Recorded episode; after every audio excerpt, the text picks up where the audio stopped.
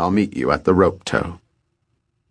He hurried to his luxurious wood paneled room, where deep carpets and a crackling fire made the scene beyond the window look even colder. Quickly he changed into water repellent gabardine trousers, which he tucked into thick wool socks, laced boots, two light wool sweaters, a windproof leather vest, and a hip length gabardine jacket, which he left unzipped. Jeffrey Dennis knocked and entered. He was a smooth young operative from the Berlin office, wearing the Tyrolean hat that tourists bought. Jeffrey was bright, eager, and organized, but he was no outdoorsman. Still no snow? Give everyone the go ahead, the older man told him. In one hour, you won't see your hand in front of your face. Dennis handed him a small knapsack. Papers for you and your, uh, luggage. The train will cross into Austria at midnight. You'll be met at Innsbruck. This passport should be good until tomorrow. The older man looked out the window at the distant castle. My wife? Safe in Paris, at the George Cinq. What message? The young man offered an envelope. Read it. Dennis read in a monotone, Thank you, my darling, for the best 25th anniversary imaginable. The older man relaxed visibly. That was the code she had chosen with a wink the day before yesterday. She had provided cover, a romantic second honeymoon, in case anyone recognized him and asked whether he was here on business. Now she was safely away. The time for cover was over. The storm was building. He took the envelope and held it to the flames in the fireplace. He inspected the passport, visas, and border permits carefully. Sidearm? It was compact and light. Dennis said, It's the new automatic the German cops carry undercover.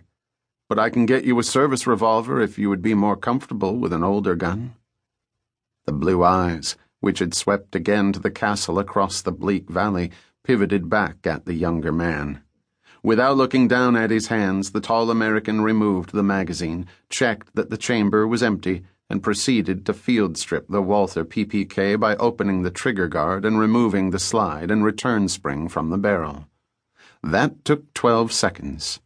Still looking the courier in the face, he reassembled the pistol in ten. This should do the job. It began to sink into the younger man that he was in the presence of greatness. Before he could stop himself, he asked a boy's question. How long do you have to practice to do that?